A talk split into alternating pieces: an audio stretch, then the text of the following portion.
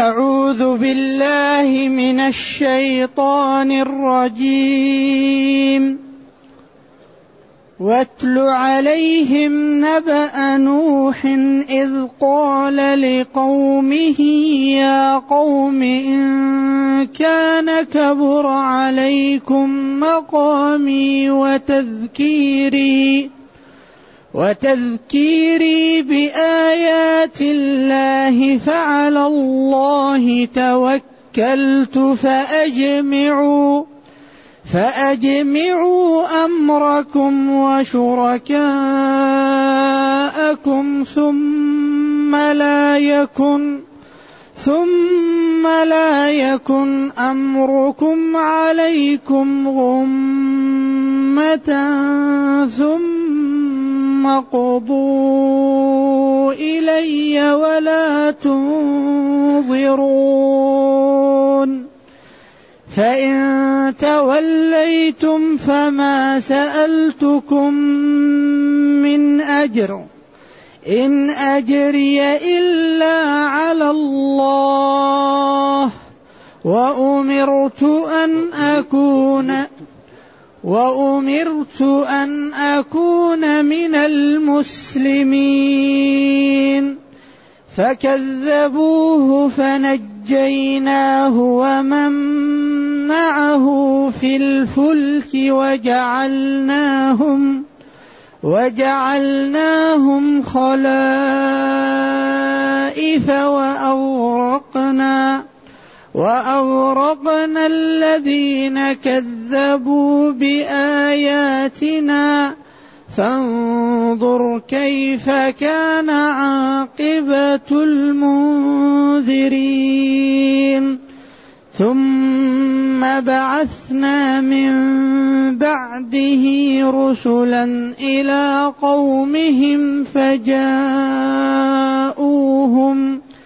فجاءوهم بالبينات فما كانوا فما كانوا ليؤمنوا بما كذبوا به من قبل.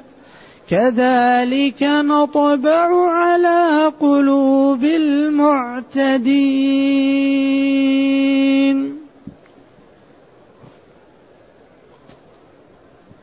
الحمد لله الذي أنزل إلينا أشمل الكتاب وأرسل إلينا أفضل الرسل وجعلنا خير أمة أخرجت للناس فله الحمد وله الشكر على هذه النعم العظيمة والآلاء الجسيمة والصلاة والسلام على خير خلق الله وعلى آله وأصحابه ومن اهتدى بهداه. أما بعد فإن الله تعالى يأمر نبيه ويقول لهم واتل عليهم نبأ نوح. تلو. أمر. تلا يتلو. وواو وعين ولام الفعل محذوف لأن الأمر يبنى على ما, ما يجزم به مضارعه. تلو أصلها. تلا يتلو. لم يتلو تقول التلو أيوة. فلا فلام الفعل محذوف. لام الفعل هنا أعني الواو. لأن كل فعل إما فعل أو فعيل إذا كان ثلاثي أو فعل. ما لها رابع. فإذا كان الأمر منه أو المضارع المجزوم يحذف حرف العلة.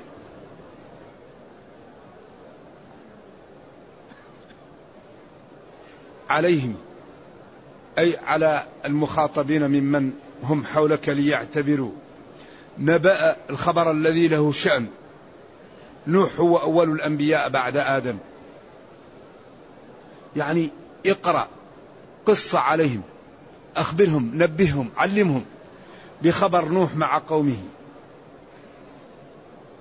ليكون ذلك مدعاة للاعتبار والإقلاع عن الذهاب في في الانحراف وفي المعاصي لينجو هؤلاء السامعون حتى لا يقعوا فيما وقع فيه إيش؟ الأمم السابقة. ولذلك قال العلماء يكثر إيراد القصص في القرآن إلا قصة يوسف. قصة يوسف جاءت في محل واحد وقال نحن نقص عليك أحسن القصص. قالوا أحسن القصص القرآن وهذه القصة. لما فيها من الاعتبار ولما فيها من المواقف العجيبة. رجال يأخذون أخاهم صغيرا ويرموه في الجب ويبيعونه. ولما جاء جاء لامرأة العزيز وافتتنت به. وبعدين قصة غريبة. يعني مواقفها كلها في غاية من الجمال والحسن. والاعتبار لمن يعتبر. قالوا لما كررت هذه القصص؟ قالوا اولا القصة تأتي لأغراض فتتكرر لتلك الأغراض. أحيانا تأتي لبيان صدقه فتأتي أحيانا لبيان صبره فتأتي أحيانا لبيان لطف الله به فتأتي أحيانا لبيان يعني إهلاك قومه فتأتي. فتورد القصة لأغراض متعددة فتأتي بتلك الأغراض. ثانيا إيراد القصة الواحدة بطرق مختلفة مع صدقها وجمال أسلوبها وحسن سبكها دلالة على إعجاز هذا القرآن. لأنه يأتي القصة الواحدة تأتي عشرات المرات لكن جميلة وحسينة وفي غاية من الصدق ولا في الشيء يضرب بعض فهذا أيضا دلالة على إعجاز القرآن. ثالثا فيها برهان على صدق النبي صلى الله عليه وسلم لأنه ما كان يقرأ ولا يكتب ويأتي بتفاصيل هذه القصص وهو لم يكن موجودا معهم ولم ي... لو لم يكن رسول من أين يعرف هذه الأشياء؟ فهي برهان على صدقه. رابعا فيها تثبيت للنبي وطمأنة له وتقوية له وأنه إن كذبه قومه فالرسل قبله كذبت وأنه إن حاولوا الإيقاع به فربه ناصره كما نصر من سبقه من الرسل. ولذلك يقول لقد كان في قصصهم عبرة لأولي الألباب. نعم. فهذه القصص غريبة ولكن لا يعتبر بها إلا من رزقه الله العقل والهداية واستعمل موارد العلم في شكر الله وفي طاعته. أما الذي لا يستعمل موارد العلم لشكر الله ولا في طاعته من أين تأتيه الهداية؟ أهم شيء أن الإنسان يستمع. أول نقطة الاستماع. أما الذي لا يستعد للاستماع من أين تأتيه الهداية؟ فبشر عبادي الذين يستمعون. لابد من الاستماع. لابد من إعطاء وقت. أما الذي لا لا استعداد له ليسمع طيب والوحي انقطع. هذا حتما يعني أوبق نفسه وأضلها لأنه لم يقم بالأسباب التي طالبه ربه أن يقوم بها. قال اعملوا افعلوا الخير. الذين يستمعون القول فيتبعون أحسنه. بعض الناس إذا سمع الخطيب يمشي. إذا سمع المحاضر إذا سمع الواعظ إذا سمع القرآن. خلاص ما عنده استعداد. طيب وبعدين من أين تأتي الهداية؟ بعدين كل شيء غلط. الصلاة غلط الصوم غلط. الطهارة غلط. التعامل مع الوالدين غلط. والعبادة لا تقبل إلا إذا كانت إيش؟ على المواصفات المطلوبة. هذا الدين خطر. ما ينتبه يوقع نفسه في الهلكة العبادة لا تقبل إلا إذا كانت على المواصفات المطلوبة. الآن التاجر إذا طلب من المصنع بضاعة أول ما يعمل يكتب مواصفات. التاجر يكتب المواصفات اللي يطلب ويوقع على صورة منها والمصنع يوقع. إذا جاءت البضاعة على غير الصفة المطلوبة ماذا يكون. قل له يا أخي ما ما ما, ما البضاعة اللي طلبت منه. ما ما كذلك العبادة لا تقبل إلا إذا كانت على المواصفات. صلوا كما رأيتموني أصلي. صلوا كما رأيتموني. المسيء صلاته صلى وجاء وسلم. قال له ارجع فصلي فإنك لم تصلي راح وصلى. قال له ارجع وصلي فإنك لم تصلي ارجع فصلي. قال له والذي بعثك بالحق لا أحسن غير هذا. علمني. هنا تهيأ للتعليم. شوف كيف. تهيأ للتعليم. قال لي إذا قمت إلى الصلاة فأسبغ الوضوء. هذا شرط. ثم كبر. ثم استقبل القبلة هذا شرط ثاني. ثم كبر ثم اقرأ بما معك من القرآن. ثم اركع حتى تطمئن راكعا. ثم ارفع حتى تعتدل قائما. نص البخاري حتى تعتدل قائما. لأنه قد يطمئن وهو منحني. ولذلك تعبيرات الشريعة رائعة. ما قال حتى تطمئن قائما. لأنه قد يطمئن وهو منحني. قال حتى تعتدل قائما. تعتدل. ثم اركع حتى تطمئن راكعا. ثم ارفع حتى تطمئن جالسا. ثم افعل ذلك في صلاة كل قالوا هذه هي أصول الأركان والشروط. الصوم لا بد من تبييت النية. لا بد أن الشخص يمسك عن المفطرات قبل طلوع الفجر ولو بلحظة. لا بد أن يترك المفطرات الحسية والمعنوية.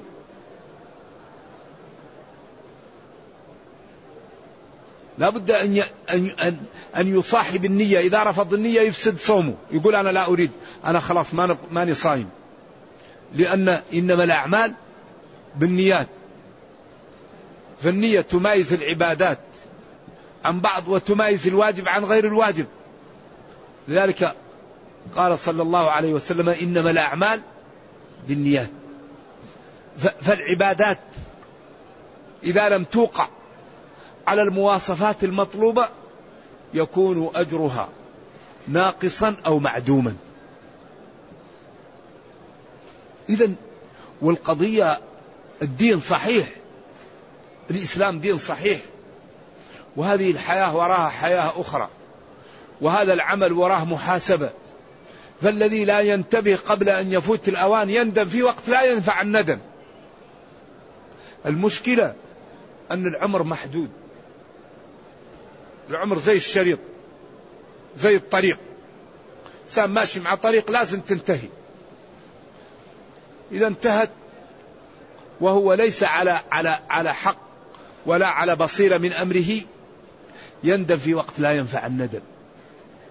لكن أما الذي يحاسب نفسه ويعرف كيف العبادات تعمل وكيف التعاملات تكون وكيف الله شرع عبادته وبأي شيء يعبد وكيف أرسل هذا الرسول وكيف أوجب طاعته فيما جاء به وسار على الطريق ينجو. أما الذي لا يبالي الحلال ما حل في اليد. وبعدين ما له شغل. ينام يأكل يشرب يمشي ينظر. يتكلم. هذا سبب لدخول النار. أكبر أسباب دخول النار أربعة أمور. هي كبريات دخول النار. أول شيء عدم الصلاة وعدم الزكاة وعدم الانتباه من هذا وعدم الإيمان. هذه الأربعة هي كبريات معوقات دخول الجنة. سأل أهل الجنة أهل النار ما سلككم في سقر؟ قالوا لم نك من المصلين. إذا قال حي على الصلاة قفل عليه بابه. دخل تحت السرير. نزل للهلديز. طلع السطح. ولذلك قال وإنها لكبيرة إلا على الخاشعين. إن توكيد واللام توكيد إلا على خاشع. الصلاة على غير الخاشع مستحيلة صعبة جدا. لم نكن من المصلين ولم نكن المسكين. إذا جاء المسكين يقول روح أمشي. وأما السائل فلا تنهر. أعطيه أو رد بالمعروف. وإما تعرضن عنهم ابتغاء رحمة من ربك ترجوها؟ قل لهم قرن مثل. إلا تكن ورق يوما أجود بها. للسائلين فإني لين العود. لا يعدم السائلون الخير من خلقي إما نوالي وإما حسن مردودي نعم. ولذلك نبينا صلى الله عليه وسلم قال له ربه إن جاءك أهل الاحتياج ولم يكن عندك فقل لهم أبشروا. إن جاءت إن جاء الخير إن جاءت الغنائم إن جاءت الصدقة إن جاء شيء أبشروا أملوا خيرا. فقل لهم قولا. أما المسلم يأتيه المسلم يقول له روح ما عندي أمشي. أعوذ بالله هذا ليس من المروءة. رد رد معروف قل له جزاك الله خير. أول ما نجد فسحة نعطيك. وكنا نخوض مع الخائضين. تكلموا نتكلم. قالوا نقل خلاص نخوض مع الناس. وكنا نكذب بيوم. شوف هذه هذه كبريات أصول دخول جهنم. ومن الغريب ومن العجيب أن الله وضح كبريات دخول الجنة وهي عكس هذه الأمور. ولذلك ربنا يقول كتاب أنزلناه إليك مبارك. كثير البركة كثير الخير كثير النفع ليدبروا آياته كتاب مليء بالمنافع مليء بالعز مليء بالرفعة مليء بالحماية مليء بالمروءة ليدبروا آياته قال قد أفلح المؤمنون الذين هم في صلاتهم خاشعون. والذين هم عن اللغو والذين هم شوف هذه كبريات دخول الجنة وهذه كبريات دخول جهنم. قد أفلح المؤمنون يقابلها نكذب بيوم الدين. الذين هم في صلاتهم خاشعون يقابلها لم نكن من المصلين. والذين هم للزكاة فاعلون يقابلها لم نكن نطعم المسكين. والذين هم عن اللغو معرضون يقابلها نخوض مع الخائضين. وقال كتاب أي عظيم أي معجز أي لا يأتيه الباطل من بين يديه ولا من مبارك كثير البركة وكثير النفع وكثير يعني ما, ما, ما يجلب للناس إذا عملوا به وفهموه وتأسوا به. يقول تعالى لنبيه واتلوا اقصص عليهم واتلوا عليهم. نبأ النبأ الخبر الذي له شأن. يقال جاءنا نبأ الجيش ونبأ الأمير ولا يقال جاءنا نبأ الجزار ولا نبأ الحجام. فالنبأ الخبر الذي له شأن. يعني اقصص عليهم يا نبي خبر نوح. حين قال لقومه واتل عليهم نبأ نوح. هذا موقف. واذكر إذ قال لقومه. نعم. واتل عليهم نبأ نوح وقف. بعدين إذ قال لقومه اذكر حين قال لقومه يا قومي. قومي أصلها قومي. وقرئت يا قومي. أيوة. إن كان كبر عظم عليكم مقامي بينكم هذه المدة الطويلة وتذكيري بآيات الله. وغضبتم مني وأردتم الإيقاع بي. فافعلوا ما شئتم فعلى الله توكلت. وهذا فيه تسلية للنبي صلى الله عليه وسلم. وفيه تخويف لقومه. وأنهم إن لم يبادروا. بماذا؟ بالتوبة. فقد يصلهم ما يصل نوح ومن جاء بعدهم في الآيات المذكورة. فبادروا. أيها القوم المخاطبون بالتوبة وبالدخول في الإسلام حتى لا يحل بكم من المثلات ومن العقوبة ما حل بالأمم المكذبة السابقة لكم. فاعتبروا وأنجوا بنفسكم قبل أن يفوت الأوان عليكم. إذا اقصص عليهم يا نبي خبر نوح واذكر حين قال لقومه يا قوم وهو الذي أرسل فيهم ولبث, ولبث فيهم ألف سنة إلا خمسين عاما يدعوهم فيضربوه ويسخروا منه ويفعلوا ما يفعلوا وقص الله ذلك في هود. وفي سورة نوح وفي غيرها من السور وفي سورة الأعراف فجاءت في أماكن عديدة. إن كان عظوما عليكم كبر عظوما عليكم مقامي بين أظهركم وضقتم به ذرعا. ما أردتموه بي فافعلوه فعلى الله توكلت إذا أنت يا نبي أحميك كما أحميت نوح وأحفظك كما حفظت نوح. وأنصرك كما نصرت نوح. وأنت صادق لأنك ما كنت تعلم ولا تقرأ وأتيت بتفاصيل هذه الأمور فأنت صادق وما جئت به دليل وبرهان على صدقك. فبادروا بالإيمان به قبل أن تورطوا ورط ما وراءها شيء. أي إن كان أعظم عليكم مقامي بينكم ودعوتي لكم وتذكيري بآيات الله وما ينالكم من التكذيب و ما ينالكم من العزة إذا آمنتم. إن كان ذلك عظم عليكم فافعلوا ما تريدون بي.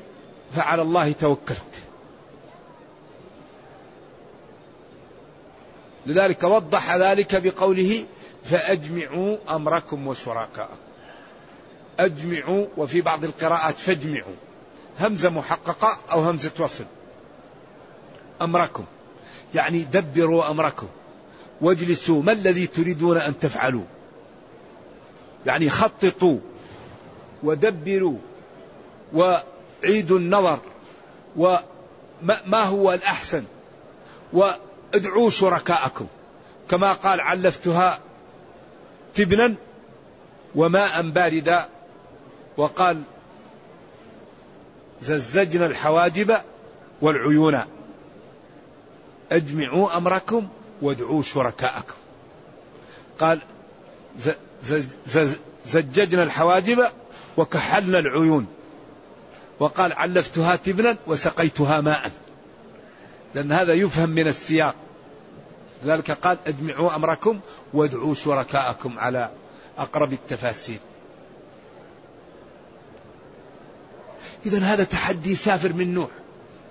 ولذلك الرسل لا تأتي إلا بالمعجزات. لا تأتي إلا و...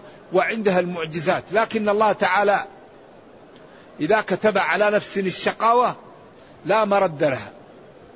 ولذلك الورطة الكبيرة أن يكتب الإنسان شقي. نرجو الله أن لا يكتبنا من الأشقياء. لأن الذي كتب شقيا يرى الحق باطلا. ويرى الباطل حقا ويرى الدين يعني تبع الدراويش ويرى المتدينون ناس ضعاف عقول ويسخر من كل متدين لأن الله تعالى ختم عليه. الذي كتب الله له الشقاوة إذا رأى متدينا يسخر منه. مسكين ضيع وقته. ولذلك هذا الدين ما يملكه الإنسان. هذا الشيء يرزقه الله للعبد. ما يمكن أبدا. الإمام من خصائص الربوبية. لا يملك أن يدخل المعلومة في القلب إلا خالق السماوات والأرض. ذلك كان من دعاء نبينا يا مقلب القلوب ثبت قلبي على دين. يا مقلب القلوب ثبت قلبي على هؤلاء نبيهم. ألف سنة إلا خمسين عام بين أظهرهم. يا ناس يا ناس يا ناس. قال له قومه لن يؤمن من قومك. قال ما دام كذا دعا عليهم. ربي لا تذر على الأرض. إنك إن تذرهم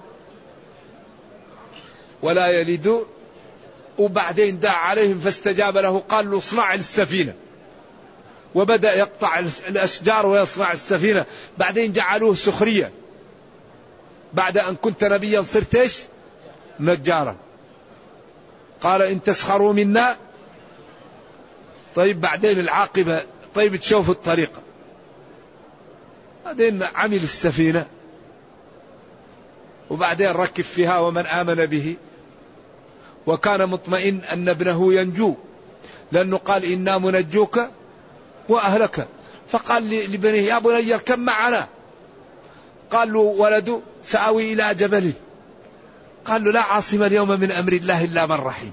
القضية الأمر أعلى وأفخم. الماء يكون فوق الجبل أكبر من طول الجبل. فلما انتهت وقال قيل يا أرض ويا سماء وغيض الماء وقضي الأمر واستوت على الجودي وقيل بعدا للقوم هنا قال ربي إن ابني من أهلي. وأنت قلت لي إنا منجوك. قال له ربه يا نوح إنه ليس من أهلك أي الموعود بنجاتهم. إنه عمل غير صالح أو عمل غير صالح. فنوح على طول قال ربي إني أعوذ بك أن أسألك ما ليس لي به علم وإلا تغفر لي وترحمني كن من الخاسرين. ولذلك الذي يدعي أن غير الله يعلم الغيب فقل له بكل يعني وضوح إنه كذاب. هذا نبي الله يقول ربي إن ابني من أهلي. وما كان يدري حتى قال له ربه إنه ليس من أهلي. وإبراهيم ذبح عجله للملائكة وشواه بالحجارة. وجاء به فلما لم يأكلوا خاف. حتى قالوا له إنا أرسلنا إلى قوم لوط. ولوط لما جاءته الملائكة ضاق بهم ذرعه. وقال كلامه المحزن المبكي. يا قوم هؤلاء بناتي بنات الحي تزوجوهن أو بناتي. فاتقوا الله ولا تخسوني في ضيفي. أليس منكم رجل رشيد؟ قالوا لقد علمت وإنك حتى قال له جبريل يا لوط إنا رسل ربك لن يصلوا إليك. اطمئن نحن رسل الله. وأخذ جبريل يده ومسحها على أوجههم فلم يبقى أثر للعين ولا الأنف ولا الفم. أصبح الوجه كالكف طمسنا أعينهم ووضع جناحه تحت القرى وقلبها والمؤتفكة؟ وهذا يعقوب ابيضت عيناه من الحزن. وليس بينه وبين يوسف إلا صراع صحراء سيناء حتى جاء البشير وأخبره. وهذا نبينا صلى الله عليه وسلم كان يقول يا عائشة إن كنت ألممت بسوء فتوبي إلى الله حتى أنزل الله أولئك مبرؤون مما يقولون. والله جل وعلا يقول قل لا يعلم من في السماوات والأرض الغيب. نقول الولي أو الوتد أو البدل يعلم الغيب. نقول الأولياء يعلمون الغيب أو الأبدال أو الصالحين. إذا لا بد أن نفهم ديننا ونمتثل شرع الله ونعلم أن الغيب من خصائص الربوبية وإجابة المضطر من خصائص الألوهية. أمن خلق السماوات والأرض أمن يجيب المضطر. ولذلك الله يقول وما أكثر الناس ولو حرصت ويقول وإن تطع أكثر من في الأرض وثبت أن نصيب الجنة واحد من الألف. حين يقال يا آدم أبعث. بعث النار وهو أبو البشرية. يقول وما بعث النار؟ يقول من كل ألف تسعة وتسعين وتسعمية. ما بعث الجنة؟ واحد في الألف. ذلك الوقت تذهل كل مرضعة عما أرضعت وتضع كل ذات حمل حملها وترى الناس سكارى وما هم بسكارى ولكن عذاب الله شديد. فلذلك النجاة النجاة. النجاة و و و والأمر سهل لمن سهله الله عليه. إنسان يسأل الله ويقوم بالأسباب. يسأل الله ويقوم بالأسباب. يتعلم. يتعلم. ويعمل. ويسأل الله. ثلاثة. يتعلم. لأن العبادة لا تقبل إلا على موظف ويعمل. وقل اعملوا. ويسأل الله لأن الله يقول ادعوني. هذه من أكبر أسباب الإنقاذ التعلم والعمل وسؤال الله. تصلي وتقول اللهم ارزقني الورع. تقرأ وقول اللهم ارزقني العلم. تغض بصرك وقول اللهم احمني من المعاصي. تبيع وتشتري حلالا وتقول اللهم اغنني. تتزوج وقول اللهم ارزقني الولد الصالح. لا بد من أن نقوم بالأسباب. لأن الدنيا يحكمها قانون إيش؟ الأسباب. معاوضة. أوفوا بعهدي وفي بعهدكم. إن الله اشترى. لذلك نحن أكبر معوق يعوقنا أن نريد الثمن والمثمون نريد أن نأخذ الثمن والمثمون وما حصل هذا. إذا أردنا الثمن المثمون ندفع الثمن. إن الله اشترى من المؤمنين أنفسهم إيش؟ وأموالهم بأن لهم الجنة. الجنة لها ثمن غالي. فذلك الذي يريد الجنة يبذل. نعم. ألم نجعل له عينين ولسانا وهديناه. لذلك الآن الكفار علموا من ظاهر الحياة الدنيا أنه لا بد من العمل. يشتغلون لأنهم علموا من ظاهر الحياة أن بدون شغل الإنسان لا ينتج. لا بد من تطبيق النظام. لأن تطبيق النظام يأمن به الجميع. لا بد من شراء العقول. لأن العقول يختصر للأمم الطريق. لا بد من الاستشارة حتى تأتي المشاريع ناضجة والآراء محكمة وشاورهم. لكن كل هذه الأمور سبق لها المسلمون لكن المسلمين نائمون. إذا كان الإنسان لا يشتغل لا يمكن أن يجد شيء. بما كنتم تعلمون الكتاب وبما كنتم تدرسون. نشتري العقول ونبذل في الاستشارة ونطبق النظام ونهتم بالعدالة. الكون قائم على العدالة. الظلم لا يستمر. الظلم عاقبته الزوال. وضع الميزان. ألا تطغوا. يا عبادي إني حرمت الظلم على نفسي وجعلته بينكم محرما. فلا تظالموا. واتقوا دعوة المظلوم. أقوى ما يقوي العدالة. ما في شيء أقوى من العدالة. ما في شيء يصل به الإنسان إلى مآربه مثل الاستقامة. استقم كما أمرت. استقم. وما أردت يعطيك الله. لأن الله قادر وغني.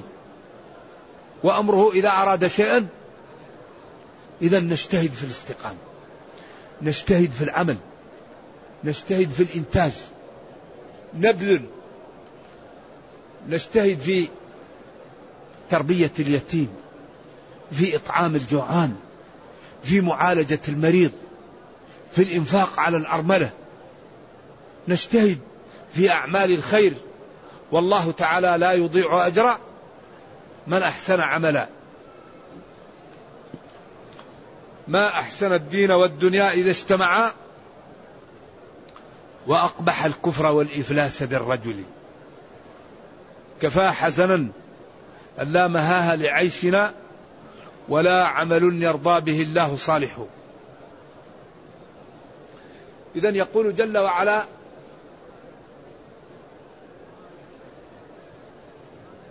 ثم لا تنظرون أي لا تمهلون.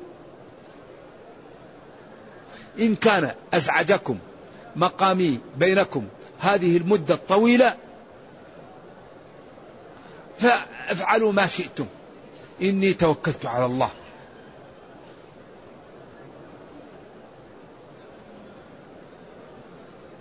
لا تنظرون ولا تمهلون وافعلوا ما أجمعوا أمركم وشركاءكم ثم كيدون. ثم أوقعوا بي فلا تنظرون. اللي تريد تفعلوا تفعلوا. في غير هذا أنا عبد لله وهو أرسلني وأنتم تريدون تهددونني أفعلوا ما شئتم توكلت على الله. لذلك قال ربنا ومن يتوكل على الله؟ هود. لما ثارت فيه غريزة الإيمان حين خوفه قومه بآلهتهم قالوا يا هود ما جئتنا ببينة. وما نحن بتاركي آلهتنا عن قولك وما نحن لك بمؤمنين. إن نقول إلا اعتراك بعض آلهتنا ثارت فيه غريزة الإيمان بالسوء قال إني أشهد الله واشهدوا أني بريء مما تشركون من دونه فكيدوني جميعا ثم لا تنظرون. إني توكلت على الله ربي وربكم. إن كنتم صادقين فيما تقولون فأنا فرد وأنتم أمة ضروني توكلت على الله. إذا ينبغي لنا أن نعيش على ما أراد منا ربنا. ينبغي أن نمتثل الأوامر ونجتنب النواهي وأن نتجرع العمل لديننا ونعلم أن الجنة ثمنها غالي. وأن الإنسان إذا لم يتنبه يندم في وقت لا ينفع الندم.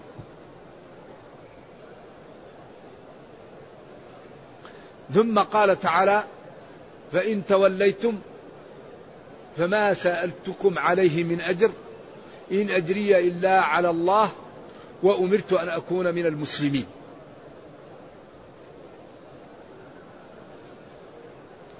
فإن أعرضتم وكذبتم ولم تتبعوني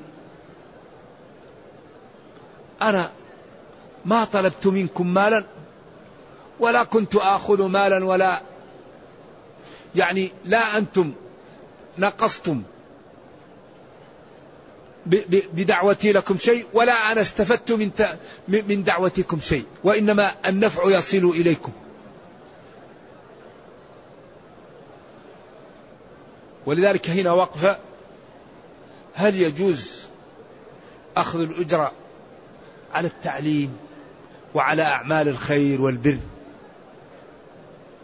هنا وقفة للفقهاء. بعضهم قال لا الدعوة لا يأخذ عليها الإنسان وتعليم العلم لا يأخذ عليه الإنسان. وبعضهم قال لا هذه مصالح عامة وإذا لم يأخذ عليها الإنسان تتعطل مصالح المسلمين. وبعضهم قال لا هو يعلم لله ويأخذ على الوقت الذي كان يمكن أن يشتغل فيه لغير الدعوة فهو هذا الوقت الذي أعطاه للدعوة كان يمكن أن يعمل فيه مزرعة أو يعمل متجرة أو يعمل شيء فهو يختار أن يجعل هذا الوقت لله ويأخذ لأجل أن يعيش ليس لأجل أنه أخذ. لأجل أن يتفرغ إيش للدين وهذا الذي يمايزه ماذا النيات.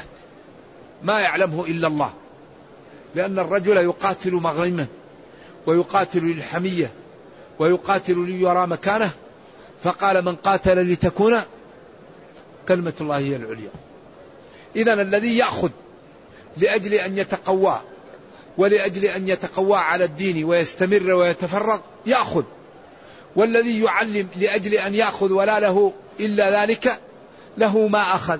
كما قال فمن كانت هجرته إلى الله ورسوله فهجرته إلى الله ورسوله ومن كانت هجرته إلى دنيا يصيبها أو امرأة ينكحها فهجرته إلى ما هاجر إليه. هذا أصح ما يقال في الموضوع أن الأمر يترك لنيات الناس ولكن لا بد أن يبقى من المسلمين من يتفرغ لأعمال الخير ولا بد أن يسد له حاجته بل يغدق عليه حتى لا يبقى له حاجة ليقوم بالدعوة وبالتعليم وبهذا العمل وبالقضاء أحسن قيام. نعم. لأن هذا من مصالح المسلمين والشريعة معللة أحكامها معللة. لذلك هو يقول أنا لا أخذ منكم مال حتى تكذبوني وإن كذبتموني لم أجد نفعا حتى نتضرر بذلك. فالضرر كله راجع إليكم والنفع راجع إليكم وأنا مأمور بالبلاغ وقد بلغتكم. نعم. ولذلك هذه الرسل اصطفاها الله. قالت رسلهم إن نحن إلا بشر مثلكم ولكن الله يمن على من يشاء من عباده. من أكبر المنن ومن أكبر النعم هو أن يعطى العبد النبوة والرسالة. وبعد النبوة والرسالة أكبر منا ومنحة يعطيها الرب للعبد هو العلم. لأن العلماء ورثة الأنبياء ولا يوجد رفعة ولا عزة ولا مكانة ولا متعة ولا صفة أجمل من علم مزموم بالورع.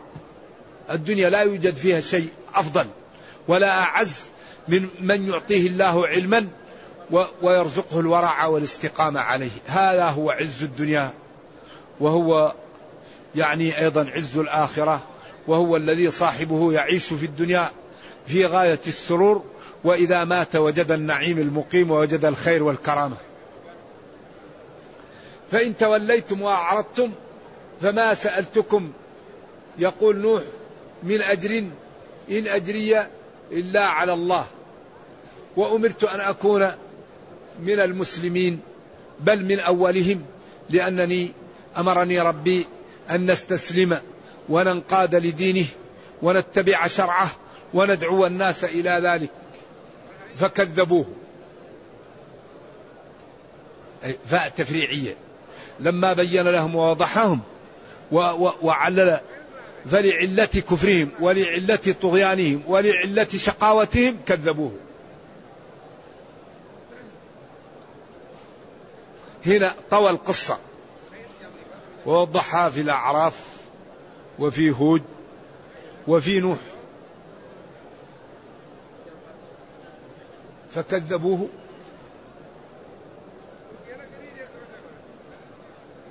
فنجيناه. لما كذبوه وقع. فنجيناه.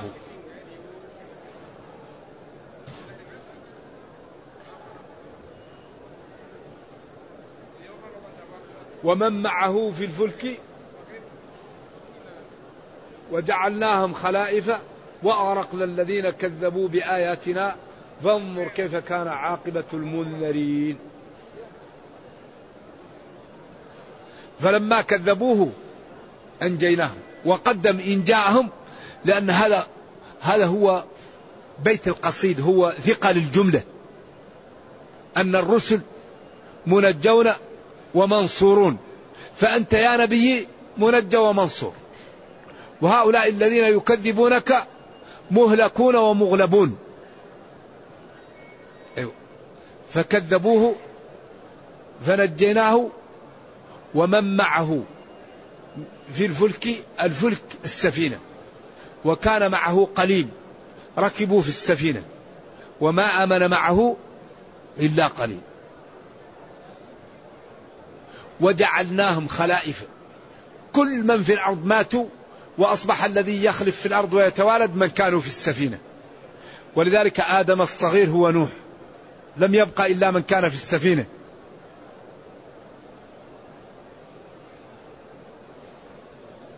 وأغرقنا الذين كذبوا بآياتنا.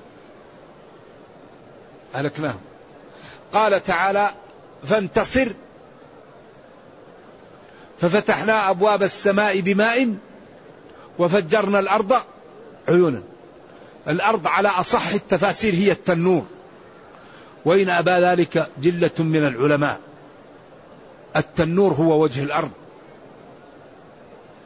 نعم. فانتصر. ففتحنا أبواب السماء بماء منهمر وفجرنا الأرض عيونا. وفار التنور. وفجرنا الأرض عيونا. فالتقى الماء وبعدين أهلكوا. قيل تنور خاص وورد عن بعض السلف وصح لكن لا لا. التنور هنا وجه الأرض. لأن والتنور وجه الأرض. الفيروزبادي في القاموس المحيط لما اتبع التنور قال ما يخبز فيه ووجه الأرض. وهنا قال وفجرنا الأرض فجرنا فار فارت الأرض. فقال الله للسماء امطري وقال للأرض فجري أنهارا فالتقى الماء من فوق ومن تحت. من هذه صفته؟ هل يعصى يا ناس؟ من هذه صفته؟ هل تخالف أو هل تعطل أوامره؟ من هذه صفته؟ هل تنتهك نواهيه؟ ما أجرأ الإنسان. من هذه قدرته يطاع ولا يعصى ويشكر فلا يكفر ويذكر فلا ينسى. إن هذه صفات من هو كبير متعالي من أمره إذا أراد شيئا فحري بنا أن نمتثل الأوامر ونجتنب النواهي وأن ننساق لشرع الله تعالى ونبتعد عن معاصيه. ثم قال جل وعلا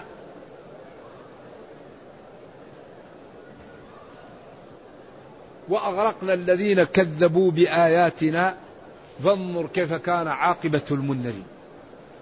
أغرقناهم أهلكناهم.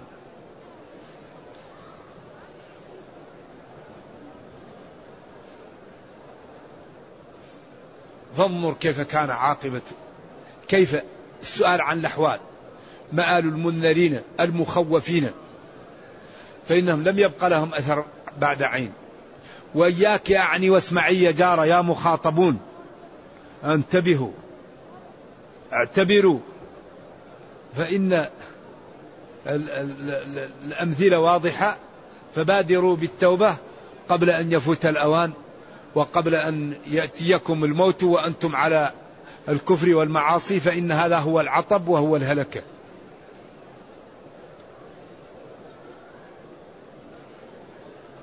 ثم بعثنا من بعده ثم بعد على بابها لأنه بعد مدة بعثنا أرسلنا من بعده بعد نوح رسلا فضلاء شرفاء أتقياء صالح هود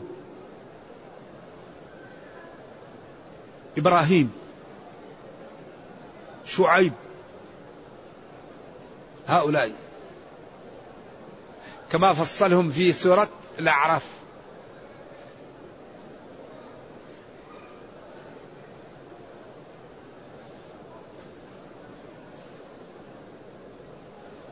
فأجاؤوهم بالبينات والحجج والبراهين الواضحة فما كانوا ليؤمنوا.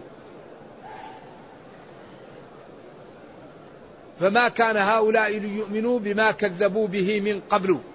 أي بما سبق من تكذيبهم من قبل وبما جاء في علم الله من ختم عليهم بالشقاوة. عياذا بالله تعالى. مثل هذا الطبع ومثل هذا الختم يقع على قلوب المجرمين. مثل على قلوب المعتدين. مثل هذا الطبع وهذا الختم يقع على قلوب المتجاوزين لطاعة الله المتعدين لها للكفر به والتكذيب برسله وبالوقوف في دعوته. وهنا طوى القصة ووضحها في سورة الأعراف. وفي النهاية اطمئن يا نبي فإني ناصرك ومهلك عدوك. إلا من قدرت له الإيمان. فأنت اطمئن وأثبت على ما أنت عليه. وادعو لدينك على ما جاءك واعلم أن عاقبة المجرمين الهلاك والغلبة ودخول النار. فاحذروا يا سامعون واعلموا أن الله تعالى أوضح الحجج والبراهين. نرجو الله جل وعلا أن يرينا الحق حقا ويرزقنا اتباعه وأن يرينا الباطل باطلا ويرزقنا اجتنابه. وأن لا يجعل الأمر ملتبسا علينا فنضل. اللهم ربنا أتنا في الدنيا حسنة وفي الآخرة حسنة وقنا عذاب النار. اللهم اختم بالسعادة آجالنا وقرم بالعافية غدونا وآصالنا واجعل إلى جنتك مصيرنا ومآلنا يا أرحم الراحمين. اللهم إنا نسألك الجنة ونعوذ بك من النار. اللهم اغفر لنا ذنوبنا كلها دقها وجلها أولها وآخرها علانيتها وسرها. يا حي يا قيوم برحمتك نستغيث. أصلح لنا شأننا كله ولا تكلنا إلى أنفسنا طرفة عين. سبحان ربك رب العزة عما يصفون وسلام على المرسلين والحمد لله رب العالمين. والسلام عليكم ورحمة الله وبركاته. أما سمعتم أن الفتوى تبقى لجهة معينة في في قرار. يقول المسلمون في بلادهم يسلمون تسليمة واحدة مفتاحها التكبير وتحليلها تسليم. يعني جمهور العلماء على أن تسليمة واحدة تجزي. وفي رواية للإمام أحمد أن التسليمتين ركن واحد ولكن الأولى أننا نصلي كما كان يصلي صلوا كما رأيتموني. وكان يقول السلام عليكم ورحمة الله. السلام عليكم ورحمة الله. فالأولى الاتباع. والعلماء قالوا المذهب مكان الذهاب في الأماكن التي يجتهد فيها. أما النصوص لا مذهب فيها وإنما هي اتباع. الفقهاء يقولون على مذهب فلان قالوا المذهب مكان الذهاب في المسائل التي تستنبط. أما النصوص فلا مذهب فيها لأحد وإنما هي اتباع. ولذلك صح عن الأئمة الأربعة وعن غيرهم من كبار العلماء أنه إذا صح الحديث فهو المذهب. وقد صح الحديث بالسلام عليكم ورحمة الله. فينبغي الحقيقة أن أن نتبع السنة. نعم. ما التفسير الصحيح لقوله تعالى وتخفي في نفسك ما الله مبديه وتخشى الناس والله حق أن تخشى. نرجو التوضيح الشافي مع الأسف أن بعض المفسرين على علمه وفضله وتقاه يخفى عليه الصواب. وذلك أنك تقول ترى لبعض العلماء الكبار أنهم يقولوا وتخفي في نفسك ما الله مبديه حبك لها وأنها وقعت في قلبك. هذا لا يسلم منه إلا من عصم الله من التفاسير. وفي الآية دليل على أن هذا خطأ لأنه قال وتخفي في نفسك ما الله الشيء الذي الله مبديه. والله ما أبدى حبك لها الله أبدى أنه أخبرك أنها تكون لك زوجا. قال فلما قضى زيد منها وطرا زوجناكها. ما قال لأنها وقعت في قلبك ولا لأنك تحبها. بل في الآية ما يشير على انزعاجك من ذلك. وإذ تقول للذي أنعم الله عليه بالإيمان وأنعمت عليه بالعتق وتخفي في نفسك ما الله مبديه وهو إخبار الله لك أنها تكون لك زوجا.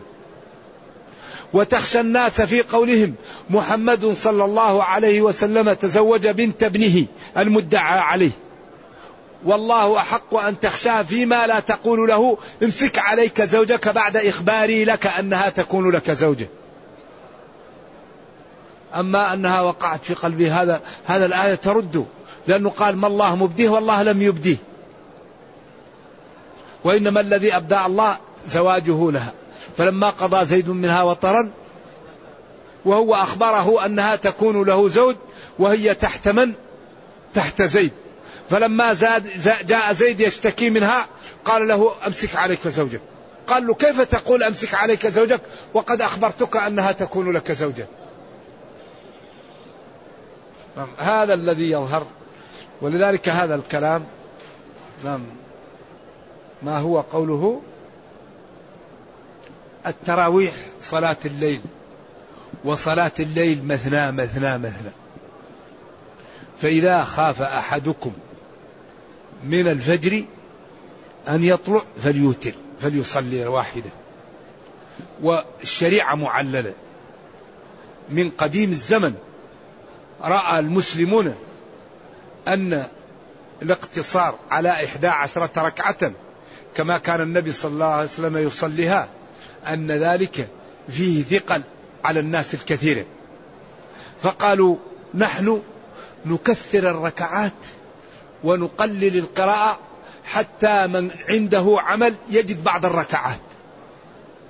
بعض يصلي اثنتين وبعض يصلي أربعا وبعض يصلي عشرا وبعض يصلي اثنتي عشرة ركعة. يعني فقالوا نقلل القراءة ونكثر الركعات حتى إن كل مسلم ينال نصيب من الخير. أما إذا جعلنا الصلاة يعني أربعة فلا تسأل عن حسنهن وطولهن أصحاب الأعمال يفقدون بعض الخير وهذا الدين يسر فيريد كل واحد ينال من الخير. هذا الذي وهذا ليس من الآن هذا من, من, من مئات السنين هذا. فرأت الأمة أنها يجعلها يعني يكثر الركعات ويقلل القراءة حتى كل مسلم يجد شيء والأمر سهل وصلاة الليل مثنى مثنى فإذا خاف أحدكم الفجر فليوتر. ولا شك أن الاقتصار على إحدى عشرة ركعة أن هذا أفضل. نعم. يصلي أربعا فلا تسأل عن حسنهن وطولهن ثم يوتر بثلاث هذا ولا في أحد ينكر أن هذا أفضل لكن أيضا هذا فضيل لأنه فيه نفع للمسلمين وفيه خير وفيه مشاركة وصلاة التراويح لمن يحفظ القرآن. إذا لم تتعطل المساجد هي في البيوت أفضل. لكن الآن الناس تأتي كل واحد يقول أنا إذا بقيت في بيتي ننشغل ونأتي مع المسلمين ونسمع آمين ومن قام مع الإمام حتى ينصرف كتب له قيام ليلته أو ليلة. فهو يمشي مع الناس. أما إذا جلس في بيته مع أن هذا أفضل قد لا يصلي وقد ينشغل وقد لا يكتب ولا لا يصلي أصلا. أما إذا صلى مع الإمام فضمن أجر ليلة. أما الأصل هو النبي صلى الله عليه وسلم قال صلوا في بيوتكم صلوا في بيوتكم فإن صلاة المرء في بيته أفضل إلا المكتوبة وسبب ورود الحديث التراويح.